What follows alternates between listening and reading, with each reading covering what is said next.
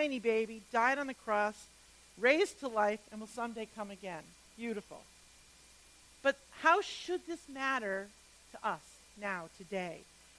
How should the birth of Jesus, the thing we celebrate every year at Christmas time, with all the hoopla, the reason we celebrate, affect me personally? Well, you know, I'm a, I'm a, member of the teaching team. My name is Julie Coleman, and I'm one of the people who man the pulpit, on, or woman the pulpit, as the case may be, on sun, Sunday mornings. And every time I speak, people who are normally here would, would recognize right away what I do is I put up at the end of the biblical content of my message, so what? So what? And um, why? What, what do I mean by that? Well, what are we supposed to take from this biblical content, this good stuff that I had just finished talking about. Um, what is that? So what? What we're we supposed to do with the story of Christmas? We get that God sent his only son, that he gave his most precious of gifts to us. We get that.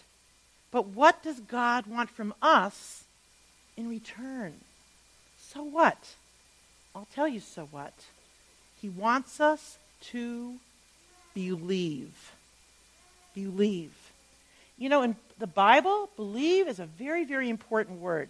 Um, it's probably the most important word of all because whether we do it or not literally makes the difference between life and death, both now and in the year after.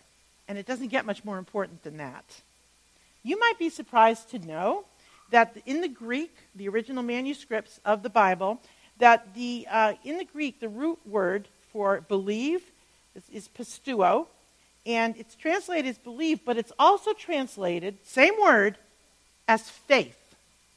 Faith and believe come from the same word, pisteuo. There's no difference in the Greek root. It's just in the word that the translators choose to use. So to believe is to have faith, and to have faith is to believe. It's the same thing. You can interchange them. But whatever word you choose, this is really important. Hebrews tells us that without faith, without belief, it's impossible to please God. So if you want to be on good terms with Him, the thing that's required is faith. You know, it's all through the Bible. First time Adam and Eve sinned in the Garden of Eden, it was because they chose not to believe God and uh, eating that forbidden fruit that it would end in death. And when they didn't believe Him, it did end in, in death, spiritual death. When God called Abraham to leave his country and journey to, to Canaan, he promised him some wonderful things, and Abraham chose to believe God. And the Bible tells us that God credited that belief as righteousness.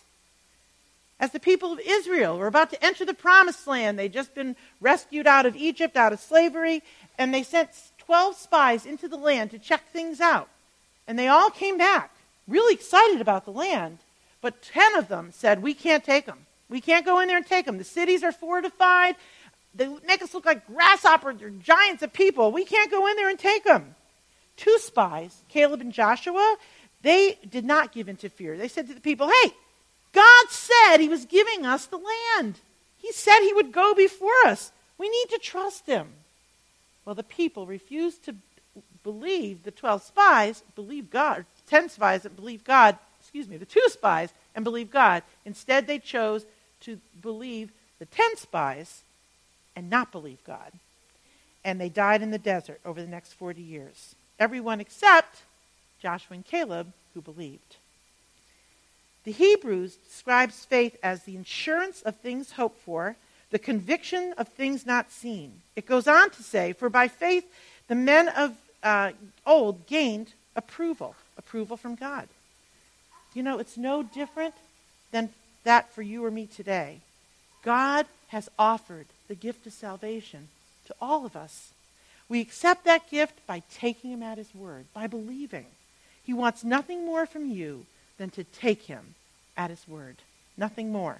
The Philippian jailer in Acts asked, What must I do to be saved? And Paul answered him like this Believe on the Lord Jesus Christ, and you will be saved. The Apostle John, who wrote the book of John, the Gospel of John, gave us a very simple reason for writing his Gospel.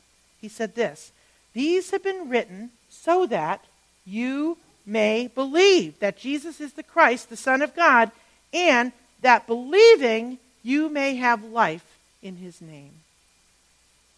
And even Jesus said, For God so loved the world that he gave his only begotten Son, that whoever believes in him will not perish, but have eternal life. Tonight, we just heard the story of Jesus. Andrew did a beautiful job of reading it to us. How God came to earth to dwell among men, and how Jesus was the Savior of the world. How will that good news bring peace to your soul and joy to your heart? If you believe. That's our response. Just believe. It really is that simple. Let's pray. Lord, it is a beautiful story. How you left the glories of heaven and came to earth to suffer for shame, the shame and humiliation for our sin. The Christmas story does fill us with wonder. Mostly, we can't understand why you did it because we're just merely humans trying to understand the eternal God. But we can take you at your word. I pray for anyone here tonight, God, that has never chosen to believe you, that you will touch their hearts and enable them to make that decision. We thank you. It's so simple. Just believe what you said. In Jesus' name, amen.